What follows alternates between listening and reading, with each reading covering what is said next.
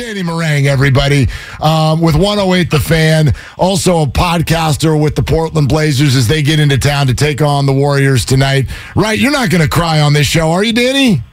Uh, I don't. I don't think so. I don't think it's that time of year. I, I've got a uh, a massive surgery on Thursday. I'm saving my tears for that. Oh gosh, well, God, luck, yeah, kid. bless you, man. I hope uh, I hope everything goes okay. Uh, we're hoping that the Warriors do some surgery on the Blazers tonight.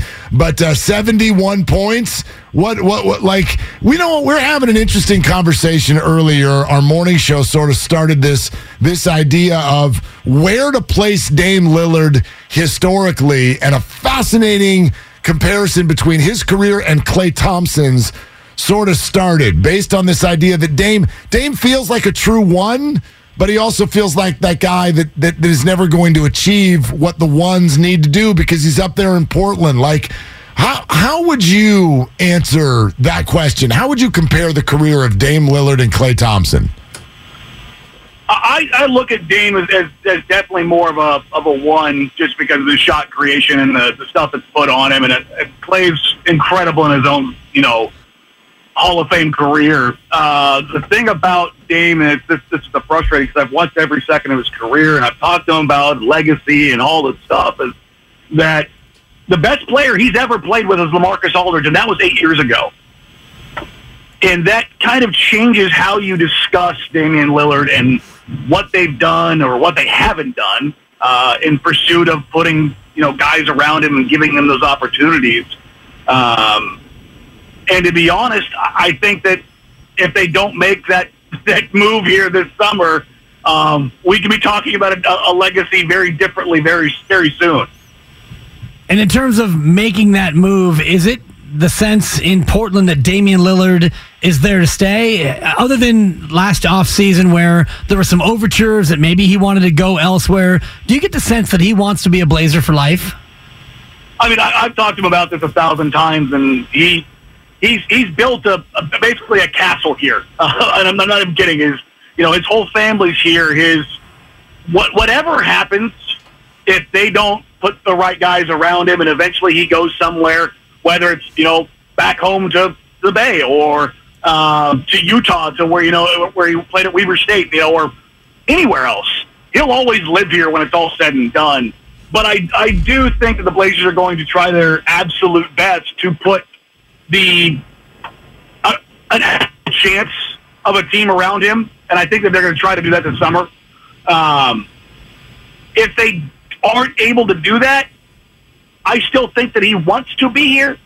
But I think if he has to go another year where it's they're just okay, I think that there might be a little bit of difference. I think there might be a little bit of pressure, um, not from his agent, not from uh, anyone else. I think it might change for him, but for him right now, there, there's no place he's going to be outside of Portland. He genuinely loves it here, and no matter how many times people say you need to go chase this or go after this or do it this way, the one thing he always tells me is those other people don't have to live with those choices. I do.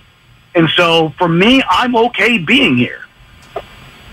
Danny Marang, 108 The Fan in Portland as the Blazers come to town tonight. Danny, we have urgency around these games that, that, that we don't normally get in February in the NBA because of the logjam in the West. So let's just nuts and bolts this game tonight and, and tell us the state of the Blazers and what the Warriors are up against tonight. It's been really interesting just because both teams are missing key pieces, right? Uh, the Blazers, without Jusuf Nurkic, don't have any real size. Um, Drew Eubanks, you know, he's he's a good kind of a try hard lunch pail guy, but he's yeah six ten, closer to six nine. Doesn't isn't the uh, the best rim protector on the face of the planet. But the flip side of that is the Warriors take the least amount of shots at the rim. Um, so it's it's kind of this contrast in styles. Both teams obviously love to get threes up, um, but also the Blazers aren't going to have Anfernee Simons, and so you're going to see kind of a different version. Uh, the 71 point Damian Lillard was, you know, partly Dame doing what he does post All Star break, which is go absolutely insane, but also partly necessary. Uh, Anfernee Simons is the guy who's, you know, 22 a game, uh, their, their primary creator outside of Damian Lillard. So a lot of the offensive creation burden is going to fall on Dame because what they're going to do is they're going to stagger uh, Damian Lillard and Jerami Grant. Because without one of them on the floor, the offense suffers just so drastically. So, um, how they go about it and, and how they end up t- attacking the Warriors is going to be really interesting because they've got some guys in Portland now in Matisse Thybulle and Cam Reddish who they're significantly bigger, longer, more athletic, but how they fit into things after picking them up at the trade deadline, the Blazers are still trying to figure it out. I'm glad you mentioned the trade deadline because the Warriors and Blazers were connected in Gary Payton II coming back to the Bay Area. What is the Portland take in terms of GP2 and him being damaged goods? How was he able to be activated and healthy enough to play, and then now he's injured again, Danny? The thing that I come back to is it sounds like there's a difference of opinion between two medical teams. Um, I, uh, you know, the reporting that came out of the Bay, I'll say it flat out, the guys that did it was shoddy. Um, they didn't make a single phone call to the Trailblazers. They didn't make a single phone call to anybody. Uh, it comes out that, that they weren't shooting them full of Toradol. They weren't forcing them on the court. Uh, and two other guys in Portland, uh, you know, came to came to this uh, had the exact same surgery, the exact same surgical staff, the exact same rehab team, and the exact same uh, physicians that were on site in Portland. Um, that being Damian Lillard and Nassir Little. It's uh, kind of a bulk discount that everybody got, I guess, this summer having the same core surgery. Um, the Blazers were, if anything, about as hands off with Gary as they could be. Uh, repeatedly throughout the season, from the opening day, uh, media day, all the way into late December, uh, all Chauncey Billups kept telling us was, "Hey, Gary can play whenever he wants to play. It's on. It's it's up to him. It's up to him. It's up to him." And you know, we got updates that he'd be ready maybe in October, then around uh, early November, then it was Thanksgiving, and then it was Christmas, and then it was the end of December, and uh, it was all just really confusing because when he finally got out on the floor, he performed. He was impactful.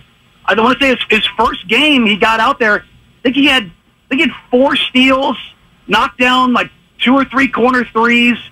He was just incredibly impactful in about 15, 16 minutes of action. And uh, how that whole thing ended up going uh, in the long run uh, with how things were reported and, and what did and didn't happen and how the Warriors viewed things, it's all really ugly, uh, to be totally honest. And I don't think that whole situation is done. I, I, I'm going to be really interested to see what the league does or doesn't do, either publicly or behind the scenes, with how that whole thing was kind of uh, unraveled. Yeah, yeah, Danny. Does it does it feel like you think in the end the Blazers get some sort of a fine? I don't. Huh. When it's when it's all said and done, I don't. It, it, it I don't think anything is going to happen. Interesting, interesting. Feels All right. shady from our side of it. Just just so you know, I mean, the guy plays however he was able to play, and he comes here and he's hurt. It feels like, from a Warrior fan standpoint, that they got duped.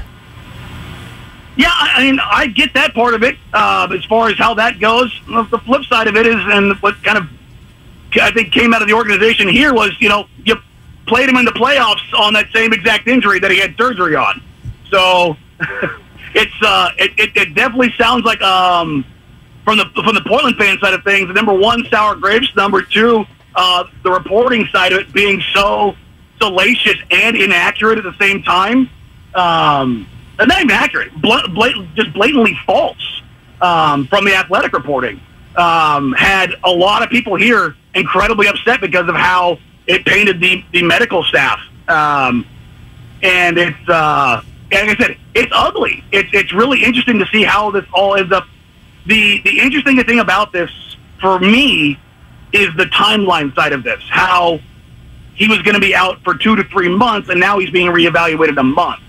Um, whether or not he plays this season, I think that's going to be kind of the. I don't want to see the, the, the flag planting of, of how bad or he was or wasn't injured or how different medical staffs view it. I think that's going to be interesting to see when he does or if he does play this season. Yeah, Danny. I guess I mean it's more about disclosure than anything else, right? I mean your your thought that he played through the same injury last year. Sure, that was the playoffs. You're going to force things. I don't think anybody with the Warriors is worried that the Blazers played him this year. Um, it's it's about disclosure it, in trade talks. No.